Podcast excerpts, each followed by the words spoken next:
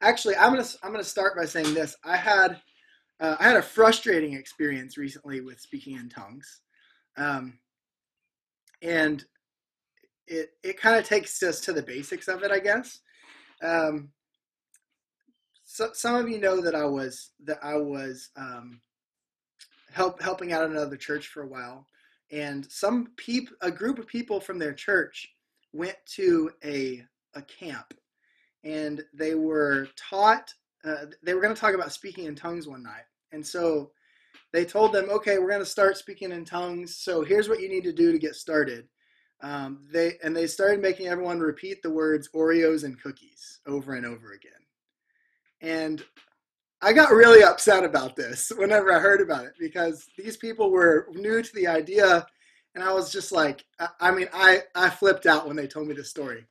Um, they were just like, just start repeating Oreos and cookies, and then like you'll start speaking in tongues. And I was like, at least this is how it was relayed to me. And so I was like, that's the least spiritual, most horrible thing explanation that I've ever heard. So we'll go ahead and start by saying you don't need to say Oreos and cookies until you speak in tongues. Jordan, what was your original encounter with speaking in tongues? Oh my gosh, that I I have uh, um, growing up in a Pentecostal charismatic church. I have had, I have seen every way possible that they could get somebody to try to speak in tongues, and Oreos and cookies is now a new first for me. So, um, nice story. Um, it's interesting for me, um, and and uh, uh, one one quick he- heads up. I don't know if Zane mentioned this. I could I didn't catch this, but if you have any questions, we actually want to give an opportunity for people to ask questions. I really felt like the Holy Spirit. You know, we are in the series on the return, and you don't have to go very far in Acts to see tongues emphasized. And so, you know, it's right there in the first couple chapters. And so it, it is a significant emphasis of Acts. Um, you know, even though in some churches it's lost some emphasis. It, it, if you read the if you read the book of Acts, it's significant emphasis. And I would say the interesting thing for me is um, I, tongues were just sort of like part of the life of church for me growing up. I don't know if it was for you like this. I had, uh, you know, my parents, uh, you know, we grew up in a, like I said, a Pentecostal uh, charismatic community, and my grandparents, um, you know, we would go over to their house and they would pray 20 minutes, 20, 30 minutes in tongues, and I would just lay under the floor listening to them. And, and my great grand, even my great grandparents were actually born again in the in the Pentecostal outpouring in like the early 20s and 30s. And so really like it's it's you know several generations of this for me and I, would say that my first experiences were hearing other people pray and hearing other people be praying some normal language and then praying in tongues and I people that I'm bilingual because I learned speaking in tongues but um, you know that was my first language English second but um, there's a couple things that come to mind. The first thing was that seeing parents and grandparents and people pray. The second thing that comes to my mind is the uh, when I was uh, eight years old, there was a this sort of prophetic, you know, kind of spiritual mother to my my parents who prayed for me in my house when and I um, you know, she prayed for me to receive the Holy Spirit. And I was just very moved. I felt God in me, and I just started speaking in tongues. And it wasn't, I don't remember it being involuntary, but I just remember being compelled and feeling God. The, the third thing, and about speaking in tongues that I remember in my early experiences were I went to this Church of Christ private school and uh, Church of Christ aren't really fond of speaking in tongues, and so it, my early experiences were realizing that oh, we're weird or different uh, in some people's eyes for believing this, and so so for me it was those three things of like encountering God and being touched by a spirit, and I that, that I mean I can remember sitting on my couch in my in my uh, parents' house uh, listening to you know those around me pray that and then the other thing was just as a kid like it being weird to other people. And so like i think i just grew up with tongues being the thing that made me different from my friends. And so there was that er- sort of early exposure to it. Yeah i was uh, tongues kind of helped me be a rebel. Like maybe it kept me from doing anything really bad because i went to dallas christian and i spoke in tongues. Um, i remember in in eighth grade uh, we had to write a research paper. I'm sure you had to write the same research paper jordan and mine was in miss juvenile's class and we um, she was like you can write it about anything you want but it, it, this was like the longest research paper you've ever written at this point in your in your um, academic career. So she was like write about anything you want. So i wrote mine about about um, the outpouring of the holy spirit speaking in tongues and um, azusa street the azusa street revival. And um, that was i think like my my hardcore rebellion against against Church of Christ. Actually, she was like, "This is the most interesting thing I've ever read." But I think um, my experience is the same as yours. Is that like I have a church that I go to where this is normal, and then I have other groups of people that I hang out in, and they all think I'm weird because I believe in it. Um, so I think that maybe the the biggest like starting question is okay. Well, I mean, that sounds weird, but why? Like, what in the world could be the point of babbling some some random words? Um, can you maybe speak to that? What is the purpose of speaking in tongues? Like, why do we do it? Hmm. Um, so there's there's a I want to give a couple answers to that. Um, just by show of hands, uh, really quick, how many have asked the same question in their heart? Why do I speak in tongues? I just kind of want to I'm trying to scroll through the scroll through the uh okay. I'm just curious because I have some of these questions myself, and so you know, um, yeah. So let me let me tell a little story to get to why. And uh, the predominant reason that I was given growing up, no, this is not the predominant reason, but one of the big things that was highlighted in our church growing up was they had this doctrine that's called, uh, you know, the, the tongues is the initial physical evidence of the baptism of the Holy Spirit. And what that meant was they believed in a, bab- a unique thing called the baptism of the Holy Spirit, which I talked about this last week. And they believed that tongues was this sort of physical evidence for it. And so if you go back to like the the 20s and 30s and 40s, actually I went into a church um, uh, where my grandfather actually had his funeral and they still had these old markings up the wall. They used to count how many people showed up last week, how many people were at Sunday school, like what the offering was. They would show this all on the board. And then they would also count in the early Pentecostal move, they would count how many people were baptized the Holy Spirit. And in the really crazy ones, how many people got sanctified, how many people got saved. And so they they counted all these things as tolls. And it was like the the tongues uh, became this thing in the in the whole world of just like oh it was like it's just kind of like your badge to let everybody know you got the whole enchilada. And so i don't think that that is at all what scripture points to as the point of tongues. I want to uh, give a, key, a few key things that i think are really key starting points. Um, First of all, tongues, if you go and read it, First Corinthians chapter 12, um, I would encourage you, you can do that today. There are there are nine gifts that are listed there, and um, there's you know you know you got healing and prophecy and word of knowledge and word of wisdom and work is miracles and there's various things in there. Speaking in tongues is the only gift given that's specifically meant to edify you. So it's the only, it's the, of all the gifts, you know, all the other gifts are meant, and Paul actually talks about this in First Corinthians chapter 14. Um, he, he says, I, I'm going to pull it up and, and read it really quick because um, I'm trying to remember the exact wording. As many times as I've read this chapter, trying to remember the exact wording. So it says, For he who speaks in tongues does not speak to men, but to God. For no one understands him. However, in the spirit he speaks mysteries. So there, there's that when you when you speak in tongues, you're not speaking to men. I mean, unless it's being interpreted, the tongues is the unique gift that's meant to edify you.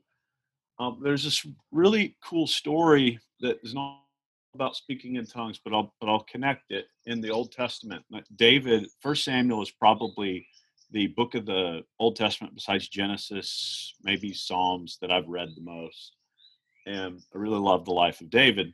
And uh, actually, Bill Johnson's preached on this particular text a number of times, wrote a book on it.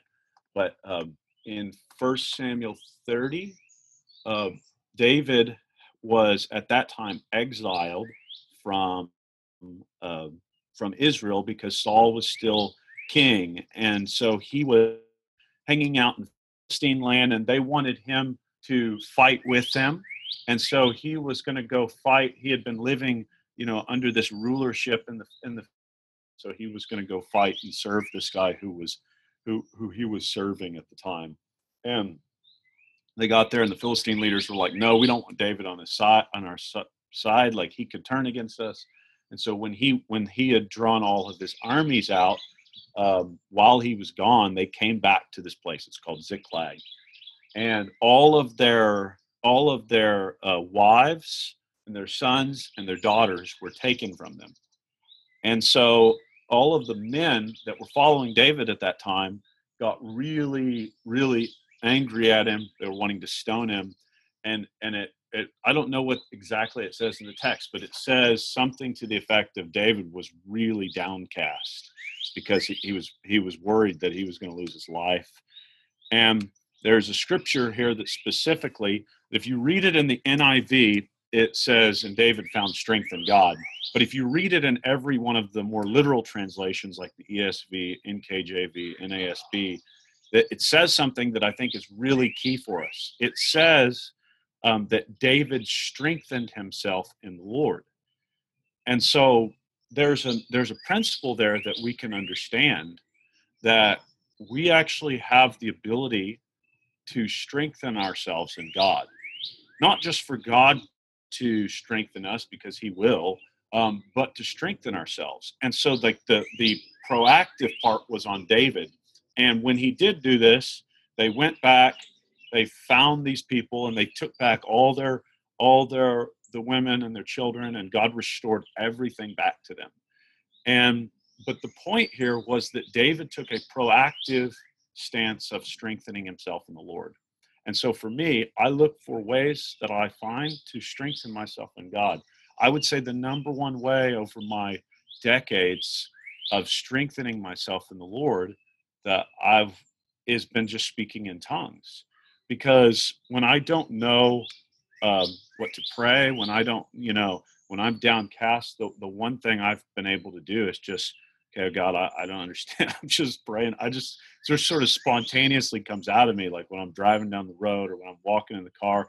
There are times I pray in tongues 20 times in a day. That that's not always that way, but but it's one of those things that really strengthens me. Um, I have a couple of other answers to that when I want to, but I want to stop there and let you keep going. I have there's like four or five whys to me, but I'll I'll stop there and okay. let you. I think that the tongues is the, the the big thing to me is I I there's people who believe differently about this. I believe First Corinthians 14 teaches us that every one of us can speak in tongues. I think it's a, a gift that God um, has made available to everyone, and I and I think particularly because it's the one gift that's meant to edify you and strengthen you. So. Yeah. I, I have that same experience as you do. Sometimes it's really comforting for me, and like sometimes it's really um, like you know there's kind of this this context of like if you don't know what to pray then you can let the spirit pray for you mm-hmm. um, and and so sometimes i find myself in that place of like god i don't know what to pray right now so i'm just going to speak in tongues and I, I know that it's a spirit language so you can say things that i am not wise enough or knowledgeable enough or whatever to say or ask for. Um, but let me let me answer one more. Let me let me jump sure. in on one more before you. because I just I'm sorry, I just have to bring this this next point up. It it says also in verse two, it says, "For he who speaks in tongues does not speak to men, but to God. No one understands him. However, in spirit he speaks mysteries." One one of the things that let me back up and say it's hard for us to understand how much we have been infect, uh, infected and affected by by a Western culture perspective, which goes back to the Enlightenment, which means that one one of the fundamental uh, desires of Western understanding is to be able to do to deduce everything into a logical, coherent explanation. And so we we do theology this way. We do science. We do this way, and there's some value to it, but there's also some there's also some uh, failures of enlightenment style thinking. And so um, what it says right here is the one who speaks in tongues does not speak to men but to God, for no one understands him. However, in the spirit he speaks mysteries. The, the reason I don't like calling tongues initial physical evidence is because I don't think tongues is is anything related to evidence. I think tongues doesn't connect us to that thing. It connects us to mystery. It connects us to the reality that God exists beyond our comprehension, beyond our understanding, and that He prays with them, that He prays and connects us to that mystery.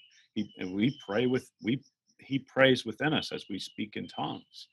And so it, it, it's one of these things that it's like it's like a spiritual practice that actually reminds me that God is bigger than my understanding and that and that if I'm going to have peace that passes understanding I'm going to have to engage with a with God who is beyond my comprehension beyond my explanation beyond my understanding so it makes sense to me that this God of great mystery and this God of great wonder would give me something like speaking in tongues as a significant way of ministering to myself because it does go beyond my ability, my understanding, um, or my ability to explain something. So, yeah, I think that's a good point too for people who may um, find themselves asking questions kind of in the midst of it. Like, okay, I, have I've thought this many times, and I don't know.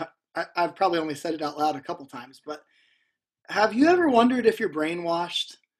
Like, I've been in a culture that like uh like don't get me wrong, like I uh, speaking in tongues has been very uh, uh like affirming to my spirit, but also as someone who grew up in a culture where I learned that speaking in tongues, I've questioned how much of it, you know, I got from the culture I grew up in. And I've found myself before like sometimes speaking in tongues very moved by it. And then sometimes speaking in tongues, and then you know how you can kind of like we as humans have this unique ability to kind of step outside of ourselves, like examine what we're doing right now. And and and I've been speaking in tongues before, and I've thought like, am I just making up words? Like, or did I just memorize these words? Like since I was since I was five, and now I just know the words, and they just kind of like come out of my mouth when I start making noises. Like, mm-hmm. I don't know. Have you ever wondered that if if what you're doing is real, or if mm-hmm. if you're brainwashed, or like what do you do with that? Yeah, I, I have wondered that. I, how show of hands, how many of you have, have questioned yourself when you're speaking in tongues before? Okay, virtually everyone. Um, let let's start with a few thoughts here. Um, first of all, it's normal to have questions. God's okay with your questions, and that's that's totally totally fine we, we have to understand how much of a script when I when we talk about enlightenment, we have to uh, you know that in Western culture's history, we we don't really realize how much of a script, a cultural script, is inside of us to look for an explanation for everything. And that's just, it's so preconditioned in our culture to look for an explanation. I mean, look look at how many explanations have been given for the coronavirus because somebody can't accept one they have to have this other one they have to have we have to have some explanation because we are so hardwired to look for explanations for everything and i think once again like tongues like i can understand prophecy i can understand healing i can understand miracles saying to understand how they work, but like I get why a healing is important because somebody was in a wheelchair and now they're not, or you know, the girl my wife prayed for uh, in Mexico when we were when we were younger, leading a team. She was mute. She hadn't spoken. She was 12 um, her whole life, and the first words that came out of her mouth as, as Andrea was praying for her were inviting Jesus into her life. So like that's very profound and i can see why that matters tongues it, it's some it's it's in that space of where we don't always have like understanding and i think that's the very reason that it's deeply important for us in the culture that we're in is that is that there's actually an invitation here to step into that which is mystery that which is beyond my understanding and I'm actually trusting God. I mean, even like right now as I'm talking about it, I feel the Holy Spirit so strong. As like I'm trusting God that um, when I'm engaging with Him in this way, that even though I don't have an explanation, even though I don't have an understanding, that it's there's an invitation to connect with Him in this way. And so I, I actually think that it, it's it's almost by design. Um, by design beyond our understanding. So, anyway, yeah. Yeah. I'm reading Laura's comment here to the chat, just kind of going along with what you're saying. Studies have been done on the brain while speaking in tongues. When you speak with normal language, the language center of your brain lights up. When you're speaking in tongues, the learning center of your brain lights up and not the language center. Mm. There's learning therapy going on in your brain while you speak in tongues. That's amazing to me. It mm. actually is edifying and therapeutic. The Holy Spirit downloads knowledge and understanding and revelation to you. Mm. That's really cool, Laura. Thank you for giving us a little medical perspective over there. That's awesome. Um, yeah, I and I think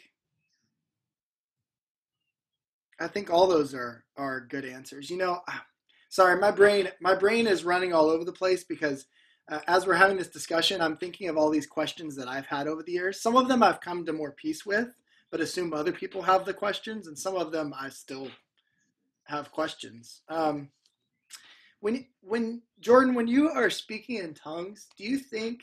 Because like I think of the original, we have the original story of speaking in tongues, right? Like we're talking Acts, the the fire comes down and now everyone can hear. All the surrounding peoples come to this place because it's loud and they think everyone's having a big drunk party. And then all of a sudden when they get there these people are from all over the world and they hear people speaking in their language. Um, so i read that and i've heard stories of people um, from other countries being able to understand someone um, when you're speaking in tongues, do you think you're speaking in an actual foreign language that you haven't ever learned, or do you think you're speaking in some not made up language, but like, it, is it a heavenly language or is it an earthly language that you haven't learned? Yeah, I mean, um, I'll tell a story before I answer that. I, uh, my one of my mentors, Bob Mason, you guys know, one of the significant stories of his life is he went to the Amazon to preach to tribes that had not heard Jesus, and some of these tribes that he were going, he was going to, had, didn't speak Spanish, and they didn't speak uh, Portuguese.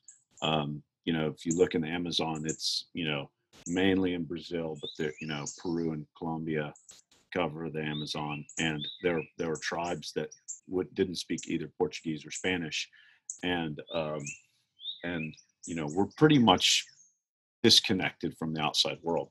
And he came and and preached full to them in english.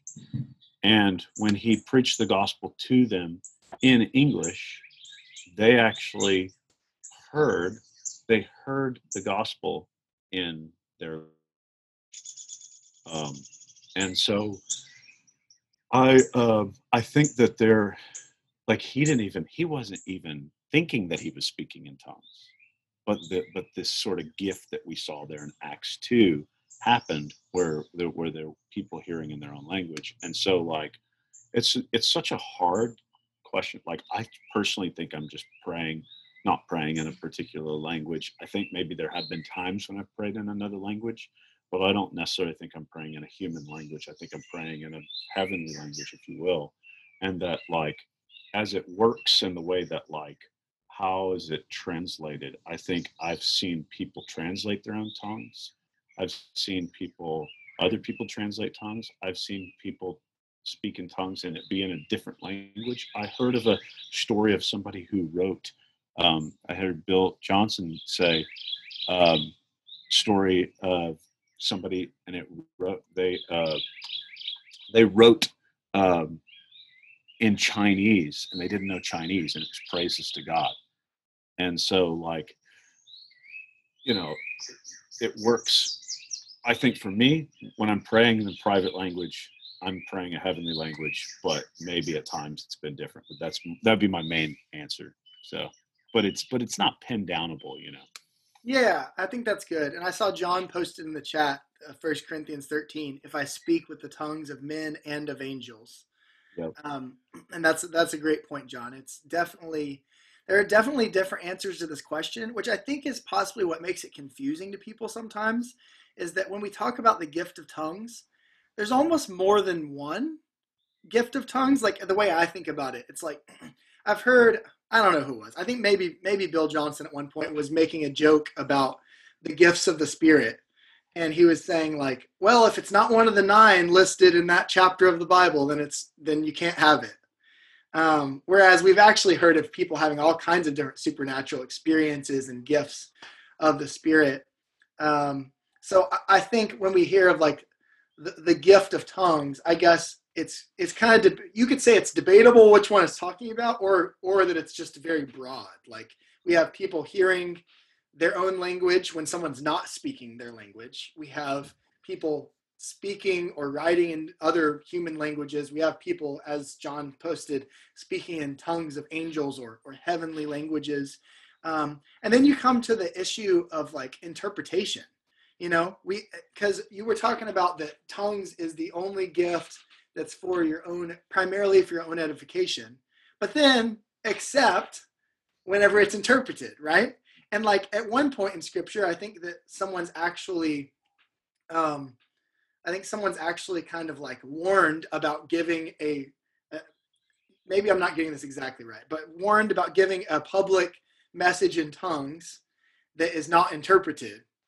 Um, so we have this kind Paul, of like, Paul just says it's useless, you know.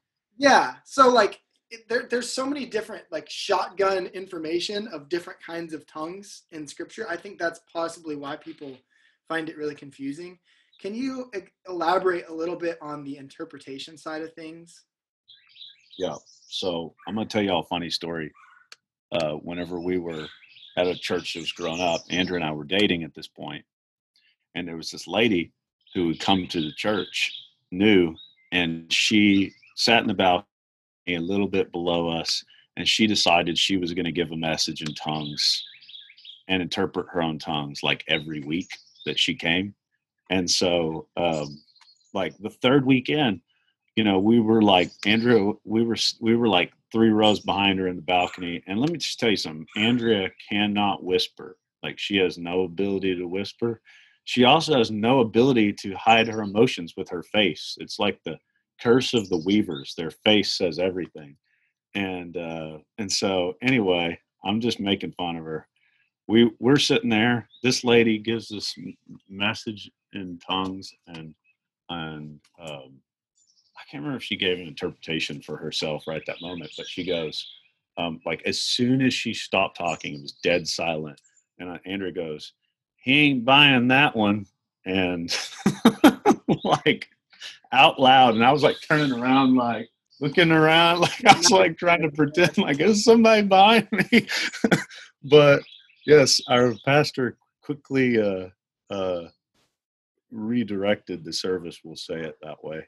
Um, but let me talk about interpretation. So Acts two, God interpreted the tongues for the hearer. That's one way. First Corinthians 14, it talks about it talks about you interpreting your own public message of tongues or if there's an interpreter present. So those that's two and three ways that you could you could interpret somebody else could interpret god could interpret it.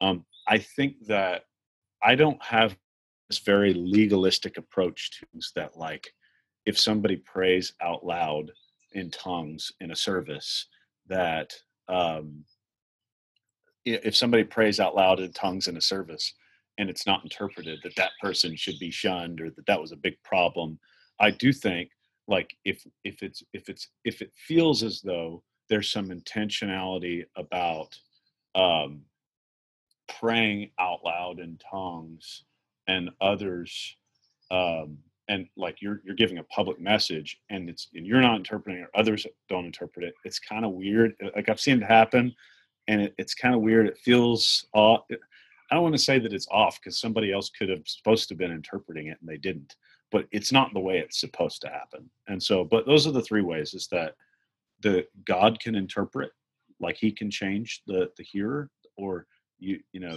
the you yourself can interpret and we underestimate that's actually the preference according to paul and then third is that another interpreter could interpret yeah so i think i think one point that we're kind of accidentally starting to pin down here is that there's a lot of variance within the idea of tongues and the idea of interpretation um, and that i mean i think that we're uh, um, we, we as a church are in favor of of seeking the gift of tongues and however that may however that may uh, show itself is really up to the lord um, in any moment and um, and i see kreshmir just posted a posted a scripture here and pray in the spirit on all occasions with all kinds of prayers and requests with this in mind be alert and always keep on praying for the lord's people um, so I mean, yeah. this is just just another exhortation of uh, that praying in the Spirit,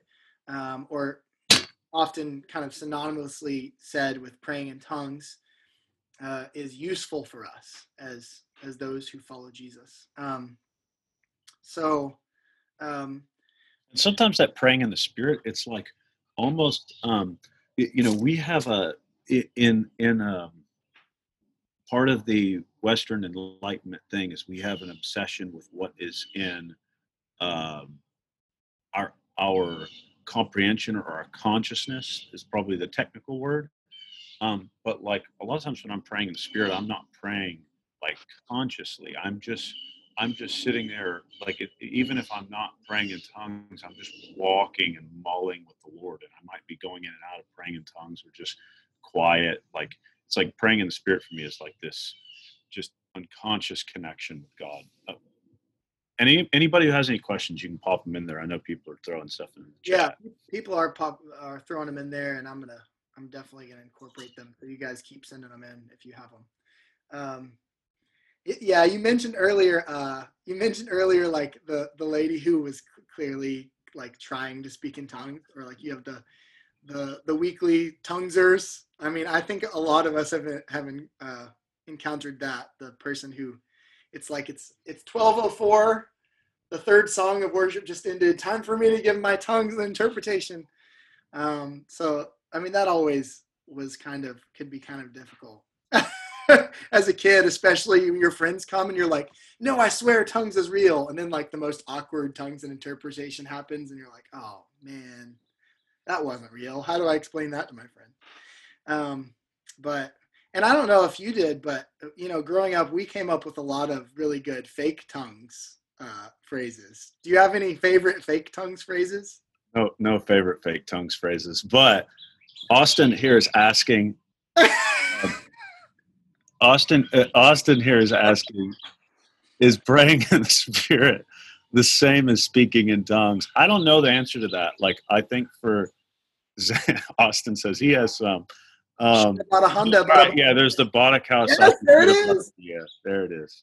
um, but um, he says, is praying in tongues in the spirit the same as speaking in tongues? Um, I don't know. Like for me, like I know when I'm praying in the spirit, and I think tongues is also as often present when that's happening. I don't know that I could narrow frame it to speaking in tongues, but it's certainly connected. Uh, John says public tongue was given interpretation. Sounds like yes, yet uh, tongue speaker speaks to God. That's that's a that's a very good delineation there that like the messages that are to be interpreted are oftentimes delivered to people. Although, I mean, I have heard messages that uh, in tongues that seemed like, like Acts two, the what they heard in their own language was them actually speaking praises to God, and so that they actually did hear something that was vertical, not horizontal. So, um, it's like it, to me, this like I don't know if this is right, but to me, it seems like a lot of times there's a lot of like intermingling of the gifts where it's like because there's a list of, of nine of them that we try to uh, we try to decide which one it is. And i don't know that it always actually works that way. I think a lot of the gifts are just i mean they're just communication with the holy spirit mm. in the end. So so like uh, i'm not saying john i do think that a lot of times that that um that it should be people speaking to God. I do think that may be the primary um, method of or reason of speaking in tongues. Um, but like I have heard interpretations that I thought seemed like on point um, that were messages from God. And so like then you could say, well, is that prophecy or is that interpretation? And everything gets kind of like messy right there. But I think at some point maybe we get too overly technical, having to place everything where we want it. Hundred percent, and that that goes into that script again. Like we don't have to have we don't have to have a technical explanation for where the line is on all these things. The goal is to be discerning by the Spirit for order and for the benefit of people, and and, and you can sense when things are not in order. Um, but I do think having a we can be overly technical um, at times. Um, anyway. Yes, for sure. I just got a private message that says, "See me, see me, untie my bow tie," and I think that's a pretty good one. Um,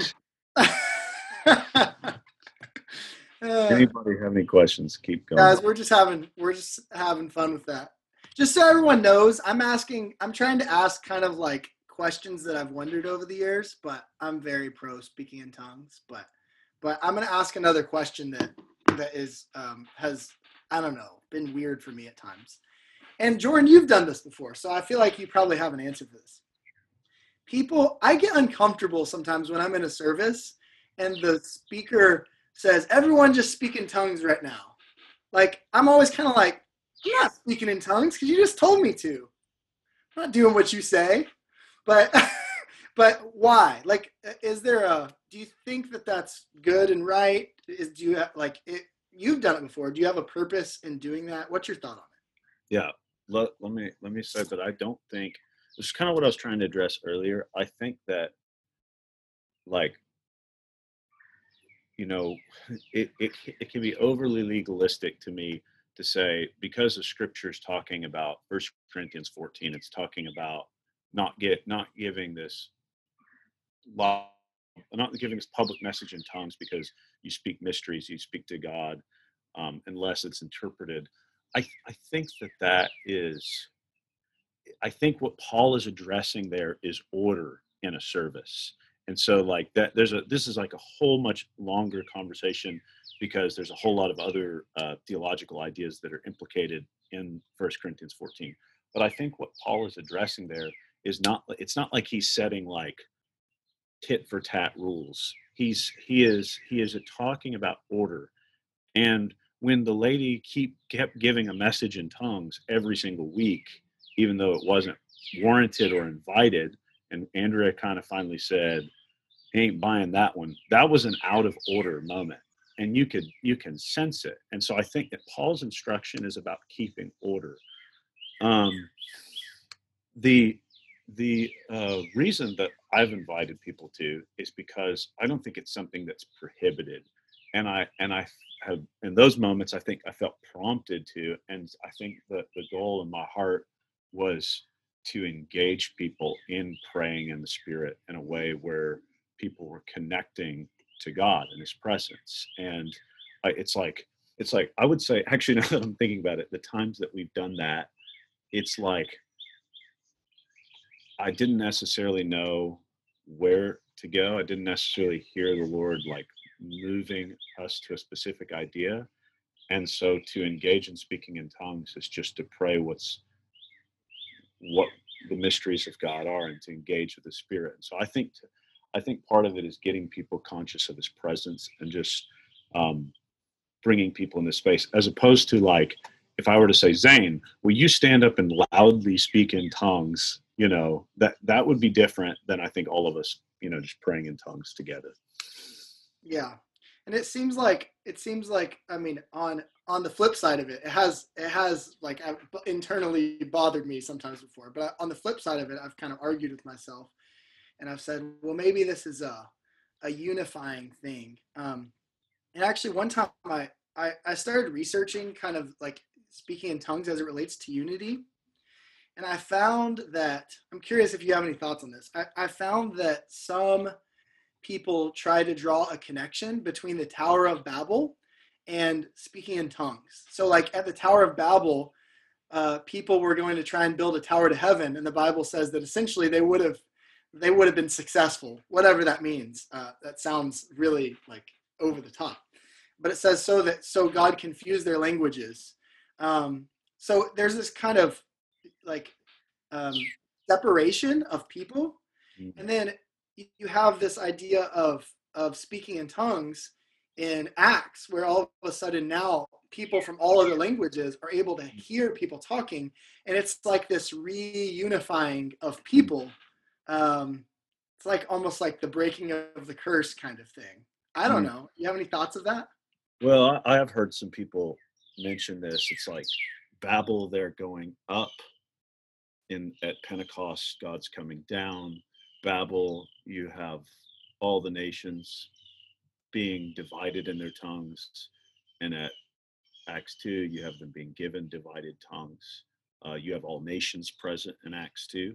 You can go read this. Like, so there is some there is some mirroring there of Pentecost that that men seek to build their own kingdoms, but God builds his kingdom by giving himself to man, not by inviting man to build up in his strength.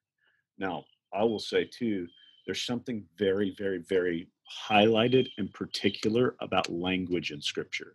You often see an emphasis on the word and on language at the beginning of John 1.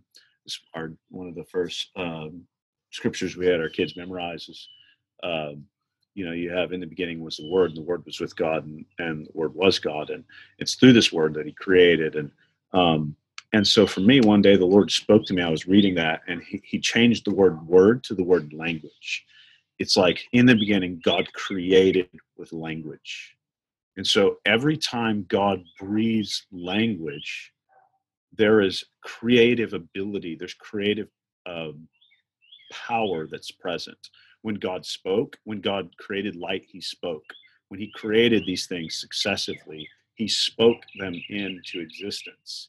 And even when like God speaks to Ezekiel in, in, in Ezekiel 37, he says to speak and to breathe into the dry bones that become a mighty army. And so it isn't random to me that the first thing that God would do to release outpouring of his presence, um, where all nations were present, was to give a, a language, a heavenly language that would connect us with heaven. I'm actually going to walk inside. My neighbor decided they. So. Yeah, but I think that's a cool point because um, I think for some of you who who have been familiar with this idea of tongues for a long time, this could be something for you to really ponder over. Is the idea of language, and like the idea that you know language seems to be God's tool to create, and whenever God partners with us, he chooses to invite us into um, into his creative abilities, into his thoughts. Um, not only um, not only um, sorry, I'm not gonna lie, I got distracted. Jordan was pointing at people and my brain just totally left. Um, but anyway, like just it's really interesting to me that God would invite us into a heavenly language and that potentially he allows us sometimes he gives us things to speak like just with with our own brain and our own knowledge and our own english words if you will that uh, that partner with him to create uh, create something in some way um, but that possibly sometimes that he's inviting us to partner with his language and his creation um, in ways that we don't fully understand um, so that's that's pretty cool um, jordan did i did you get cut off there? Do you want to finish what you were saying, or you want me to move on to another to this another question? Uh, was I muted, or was I just was I just uh, no? Okay, good. There we go. All right, can you hear me? Yeah. Oh, sorry, I had to come inside. Um, so uh, I'll, you have to do the question for me. Yeah. So here's here's a here's the next. Um, I think we kind of covered that. You went. You were talking about language and how it relates to, um, to. I got another private question though, so I'm gonna I'm gonna go ahead and move on. Um, this person says, I've noticed a couple of physical reactions to being filled with the Holy Spirit. I've had a quickening of my heart rate like an animal in my chest a number of times that the Holy Spirit wanted to use me. Someone told me that was because I'm immature in recognizing him and that God uses that to get my attention. But it's happened to me for a really long time. Well, I mean, actually, that it's possible that you're referring to me saying that.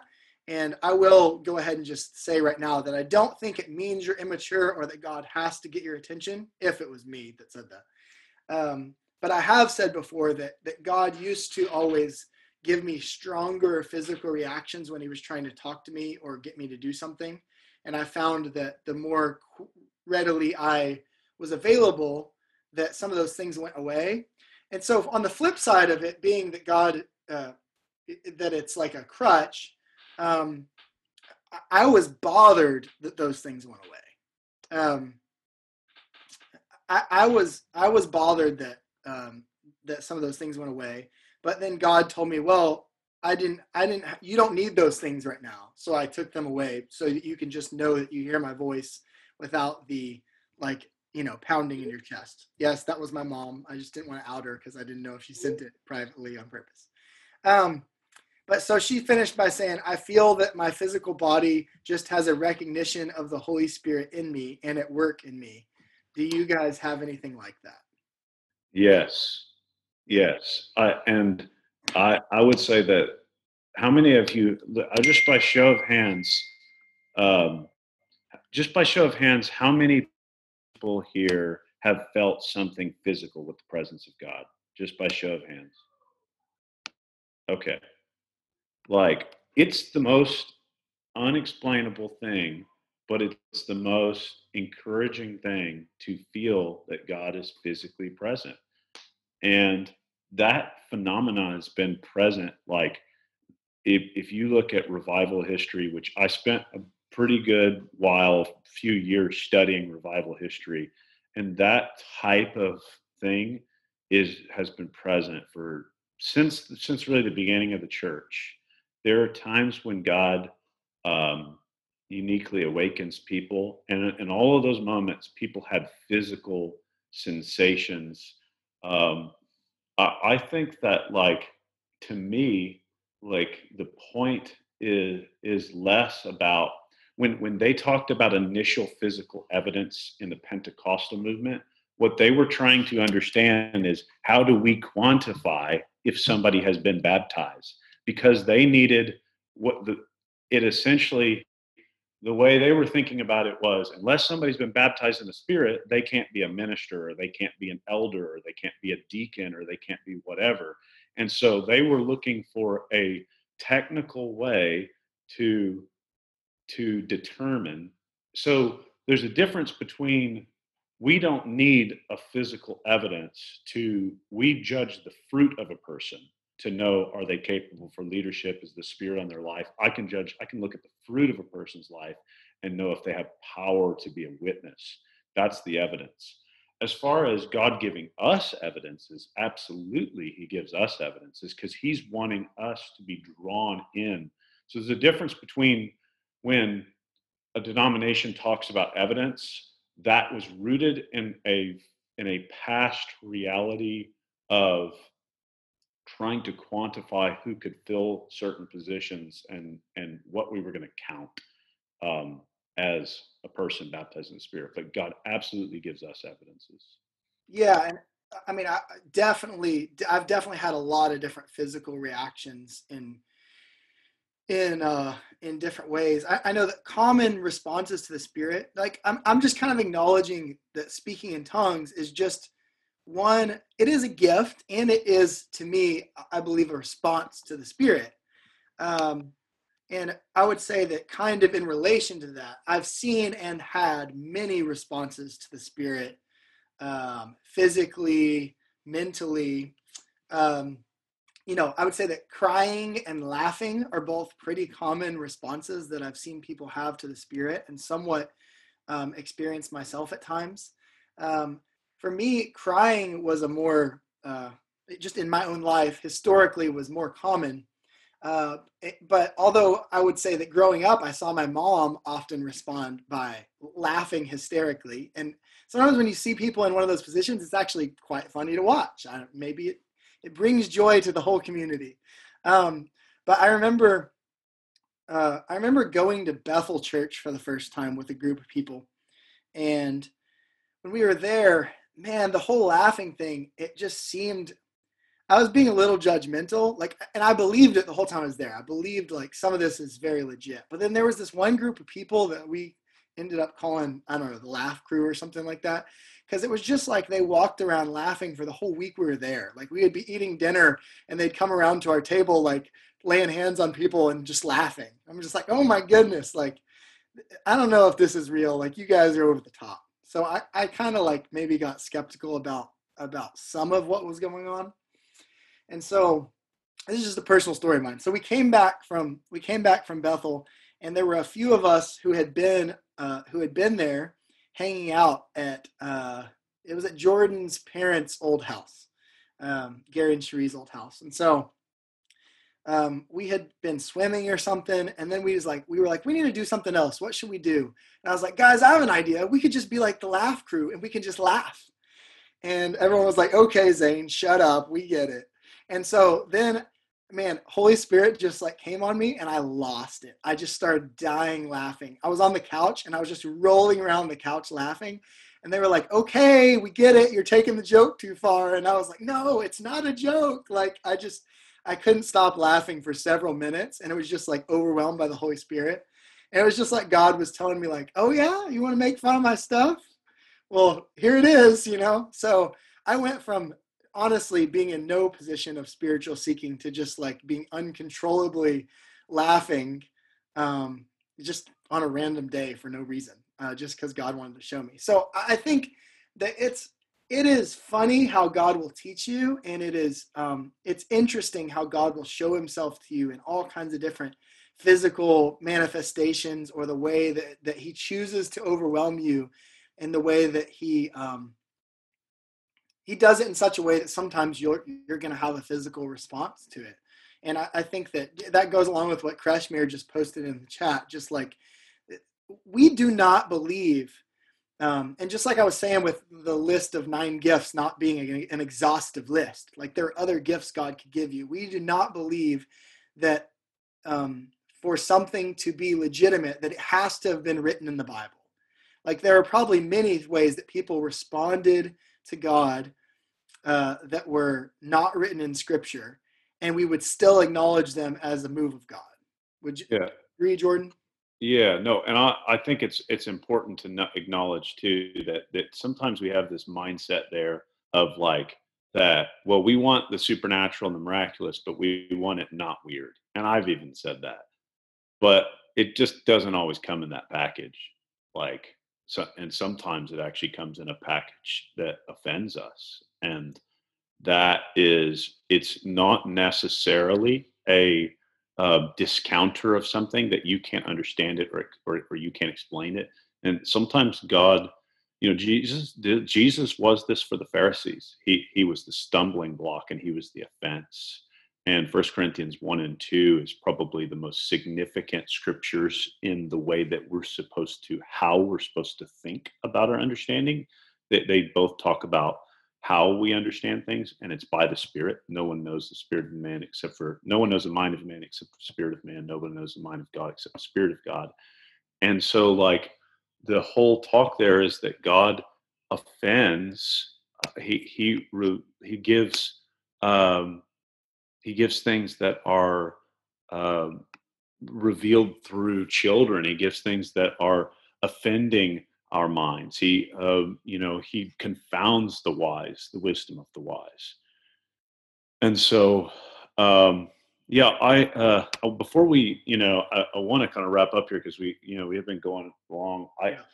I wanted to talk about two things, and we're going to pray for people to receive a gift of tongues, and we're going to pray for those who haven't spoken tongues for a while that God's going to stir this gift up in you. That's one thing that Paul does. There's two ways that we receive a gift.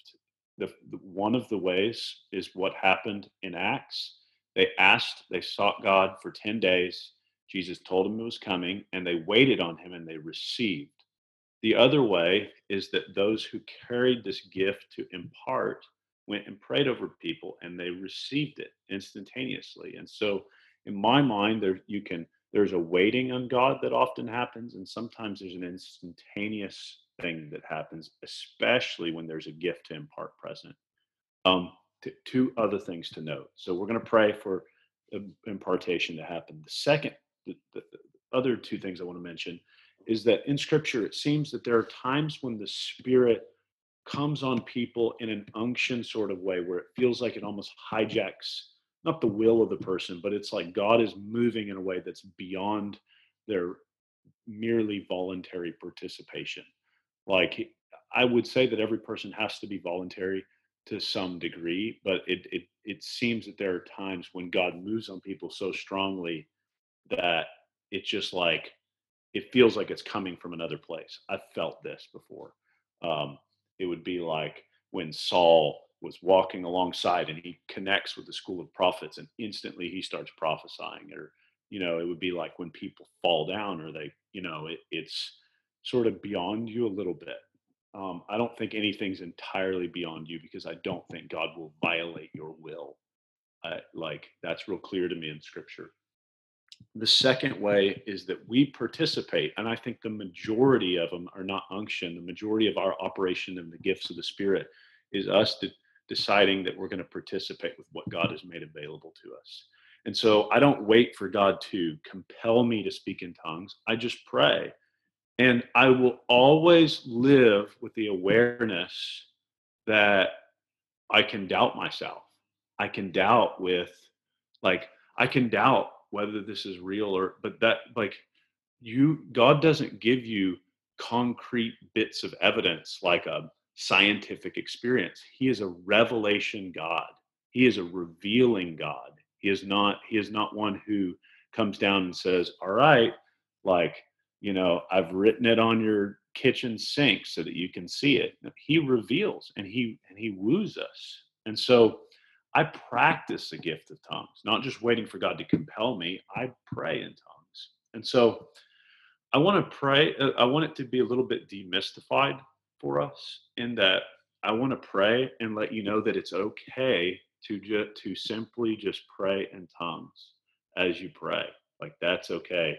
You don't have to wait for this like mysterious language to just start pouring out of your mouth. Like you can pray and engage your heart with the Spirit of God.